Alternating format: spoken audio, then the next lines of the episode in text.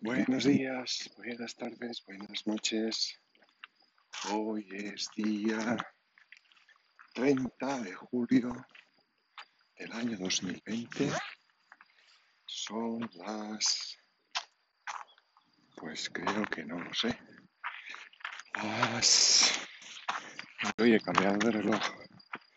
6 y 17 de la mañana. Ahora sí.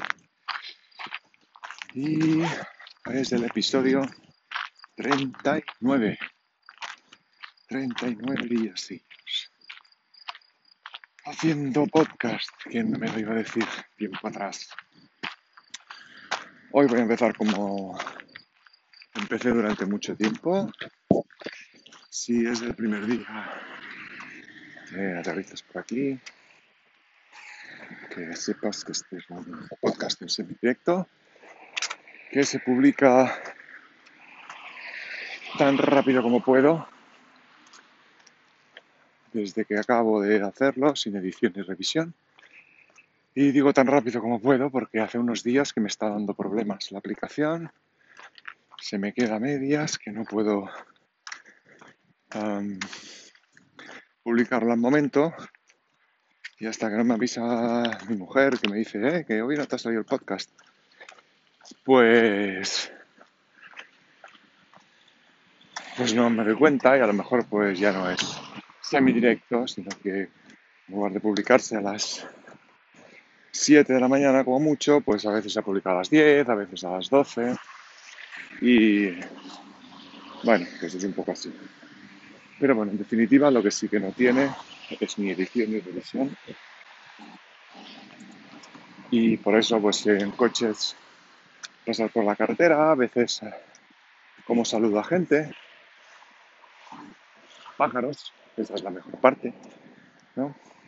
Y bueno, pues dejo constancia de mis pensamientos, de mi evolución y de las cosas que me van pasando, que cambian mi vida un poco, en mi proyecto digital.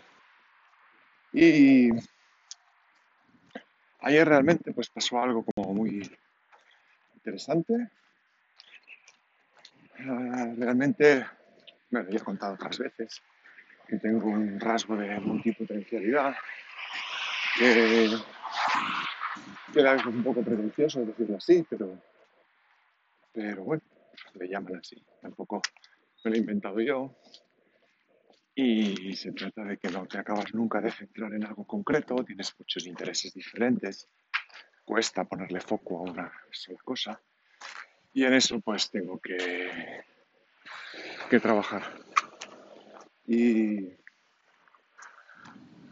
y uno de los rasgos que, característica, que caracteriza esto es que hay que tener miedo e intentar monetizar tus pasiones porque,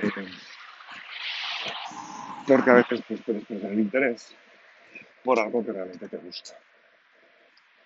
Entonces ayer en la escuela hicieron una sesión de, de preguntas y respuestas.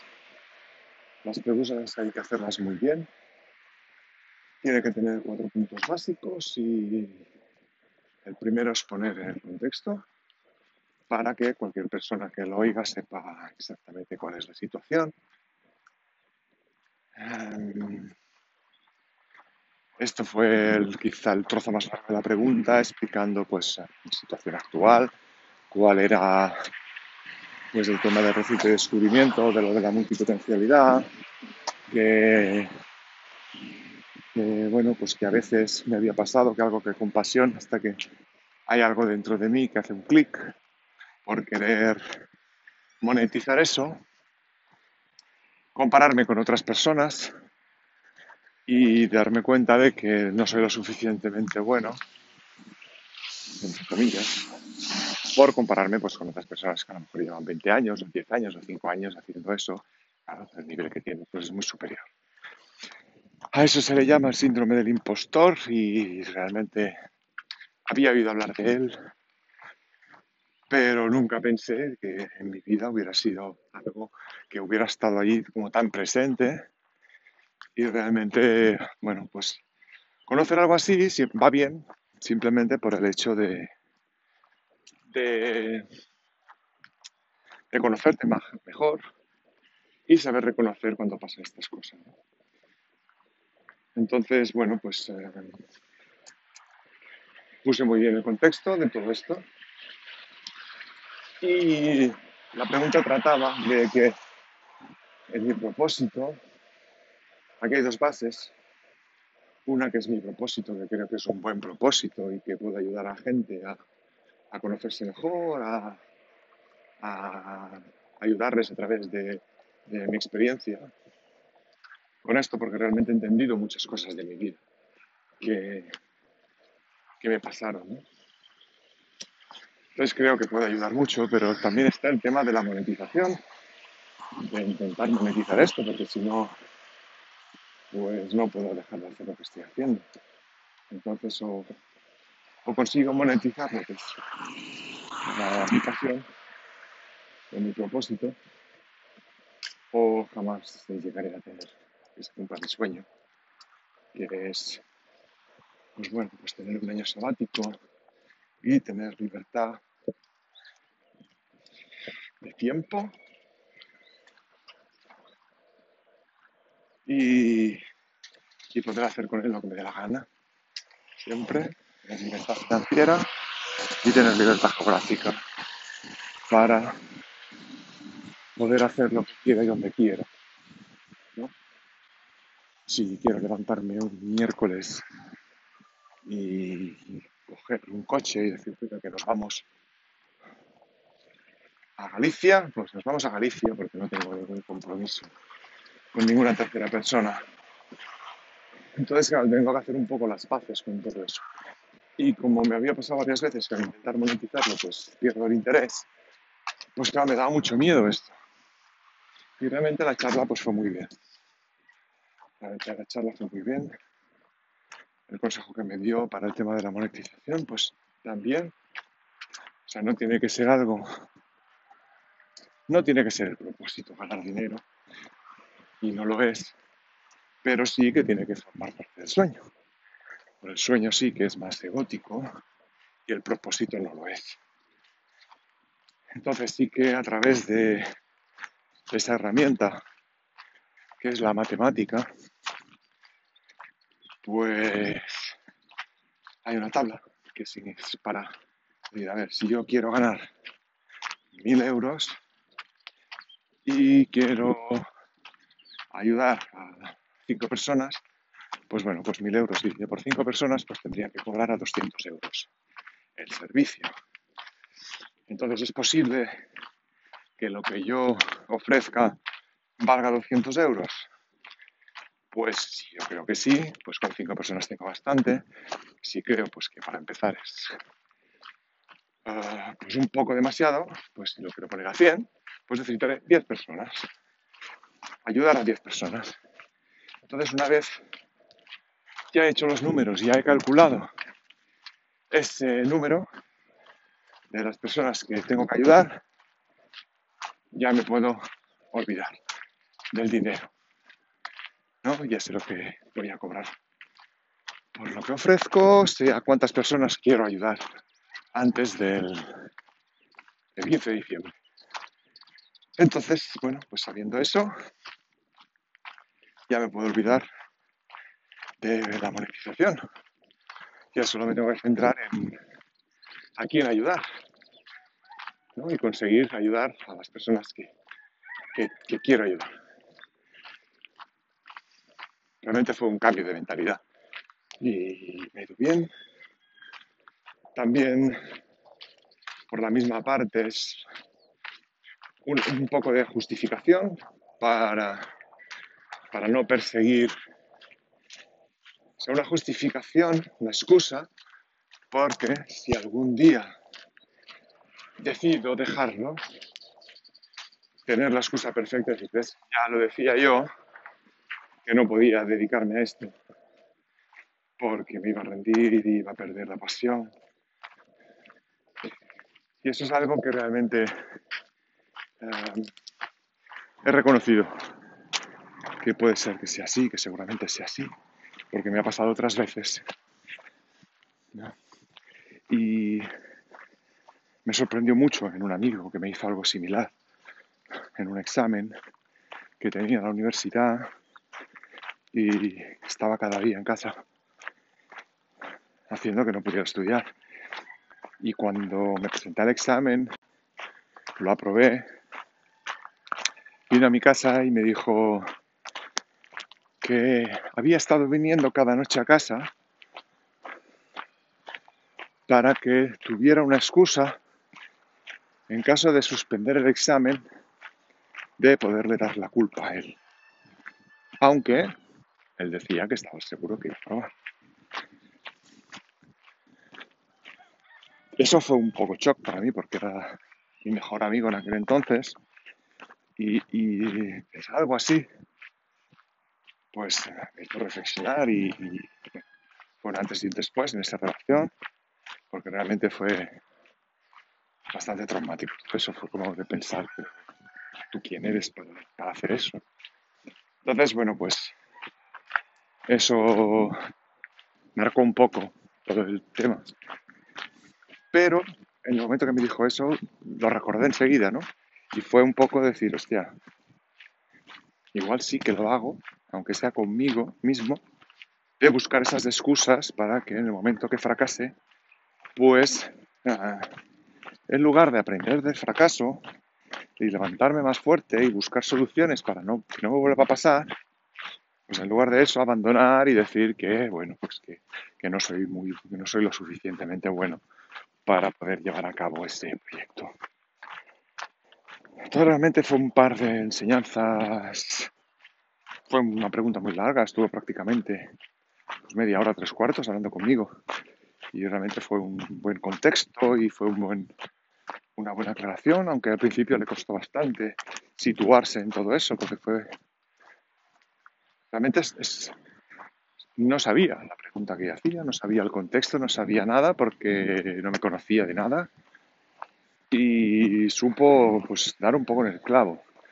Y fue un poco de improvisación, un poco no, del todo. O sea, fue acabar la pregunta y empezar a darle vueltas y empezar a, orientarme de cuál podía ser mi problema. Y realmente pienso que dio bastante el clavo y me ayudó bastante a poder seguir con mi proyecto. Entonces ahora estoy todavía, todavía, porque aunque el, tutor contesta, pues ahora no sé si realmente el tema del coaching o tengo que hacer mentorías a través de la parte de educación, pues no lo sé, la verdad. Y el tutor, pues muy bien no me está orientando y realmente no sé qué hacer. Igual tendría que pedir un cambio ya, decir, mira, quiero otro. Y, y, y yo qué sé, no lo sé. Entonces, bueno, pues, aunque hay cosas que sí que acierta, pero me hace perder mucho el tiempo. Ya estamos a jueves. Y si cada vez que le hago una pregunta me tiene que pasar dos días enteros a veces, o cuatro cuando es el fin de semana, pues, pues yo necesito un poco más de seguridad en todo esto, estoy poniendo mucho como para que ahora tenga que quedar parado. La verdad es que no me quedo parado. ¿no? Eh, hola. No me quedo parado porque sigo uh, formándome aparte. Estoy leyendo un libro sobre programación neurolingüística pienso que es una buena herramienta y aunque sí que es verdad que puede ser una pseudociencia, pues no lo dudo, porque supongo que la ciencia tiene poco, aunque no lo sé, supongo depende de dónde busques, pero, pero es una manera, la programación neurolingüística o PNL, es una manera de, de tener una mentalidad correcta, básicamente. ¿no? O sea, una de las cosas que hay aquí en la escuela que enseñaron del tema de programación lingüística es no decir cosas como esto es imposible, esto no puedo hacerlo, es que no tengo tiempo, eh, esto me supone un sacrificio muy grande o esto es un trabajo muy bestia. Y este tipo de palabras que lo único que hacen es limitarte a, limitar tu potencial, porque te lo crees. Aunque sea mentira. El decir que algo es imposible, lo que he escuchado una frase, el decir algo imposible es la excusa perfecta para no hacer algo hasta que alguien lo consigue. Porque algo como ir a la luna en el siglo XV era imposible, pues hasta que alguien lo consiguió. Así que, pues, nada, es imposible. Y, Entonces, eso, sí, sí. Si los que planificaron viaje a la Luna pues no hubieran desglosado esas pequeñas ideas para llegar a conseguirlo, o hubiera habido Newton, que hubiera permitido esos cálculos a través de una simple manzana, y alguien que pudiera haber aprovechado eso para, para planificar un viaje a la Luna y, y aprovechar el tema de la computación para hacer las cosas más rápido y sin errores. Pero es algo que, que demuestra que realmente no hay nada imposible prácticamente. Incluso volar, ¿no? Ah, es que un hombre no puede volar. Volamos cada día cientos de miles de personas por el cielo. ¿Con ayuda de una máquina? Sí. Pero lo hacemos. Si cruzamos el Atlántico a nado, no, pero lo cruzamos.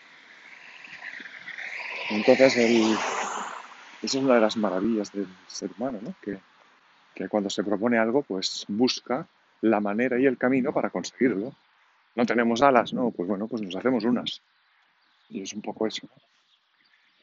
Entonces, la programación neurolingüística son esas alas que te das para no limitarte a, a, lo que la sociedad te implanta en el cerebro. Pues cosas imposibles, tienes que encontrar un buen trabajo, tienes que trabajar tus ocho horas, tienes que hacer todas esas cosas que, que te enseñan desde pequeño y que es lo que ves en tu casa. Y es que, bueno, pues que es eso, ¿no? Vamos, por ejemplo, el tema de ser autónomo. Yo nunca había planteado el tema de ser autónomo, sí que había planteado pues alguna vez hacer algún, algún negocio, ¿no? Pero el tema de ser un autónomo, trabajar para mí, trabajar solo de lo que, lo que yo quiera, pues no me lo había planteado nunca, más que nada porque nunca tampoco había encontrado un propósito en el que trabajar con, con ganas, ¿no? Pues al no tener eso que querer hacer con ganas, pues, pues, pues no lo hacía punto. Entonces, ahora que lo he encontrado, pienso por qué no empecé antes. Y sí que es verdad que, por ejemplo, pues mis hermanos han sido autónomos, mi madre ha sido autónoma y nunca han... Aunque mi madre sí que tuvo... Uh, le funcionó bien, consiguió pues tener su, su ahorro, tener esos ingresos variables que, hay que tener y tener diferentes fuentes de ingresos, porque mi madre tenía ingresos pues por trabajar de modista y por tener la tienda. Entonces tenía esa diversidad de, ingresos, ¿no? Entonces realmente es un, bueno, es algo que yo veía ahí, pero que siempre habíamos sido pues justos pero realmente mi madre no tenía exactamente las mismas herramientas que tenemos nosotros ahora, que es, por ejemplo, Internet, hacer negocios escalables. Si mi madre quería ganar más, tenía que dedicar más horas. O subir el precio de los, vestidos, que será otra. O buscar vender ropa más, más, más cara, con más margen. Pero bueno, pues no, nunca quiso, quiso tener su público y también está bien. Y yo nunca me había planteado eso por todas las experiencias que yo he visto en casa, hasta que he pensado pues que, bueno, pues que, Internet es la, manera de conseguir todo esto. Entonces, a ver qué pasará. Aquí vais a ser testigos los que lo escuchéis. Así que, bueno, ya son ahora estoy en casa, se me alarga un poco, pero 19 minutos y aquí estoy. Así que uh, ya, lo dejo aquí. No quiero alargar más. Entonces, simplemente, pues, a acabar como acabo cada día, a perseguir vuestros sueños, que yo estoy persiguiendo los míos. Y lo que no quiero acabar es este podcast sin decirle a mi mujer, que la quiero mucho, porque hoy ya hace 25 años que estamos juntos. Y y es un sueño pues, que en su momento no pensé que se podría llegar nunca a cumplir, pero aquí estamos, 25 años en que nos conocemos. Entonces realmente, pues bueno, no quería acabar este podcast sin felicitarnos a los dos por lo que hemos conseguido. Tenemos un hijo maravilloso y una vida maravillosa y tenemos nuestros problemas como todas las parejas, pero sabemos solucionarlo y de momento pues eh, nos va bien, con nuestros más y nuestros menos, pero bueno, pues nos va muy bien, yo pienso. Soy muy feliz con ella, soy muy feliz con mi hijo, la quiero mucho y quería dejarlo aquí, constancia, y ya está. Y repito, perseguir vuestros sueños y, que yo estoy persiguiendo los míos. Un abrazo, hasta mañana. Chao, chao.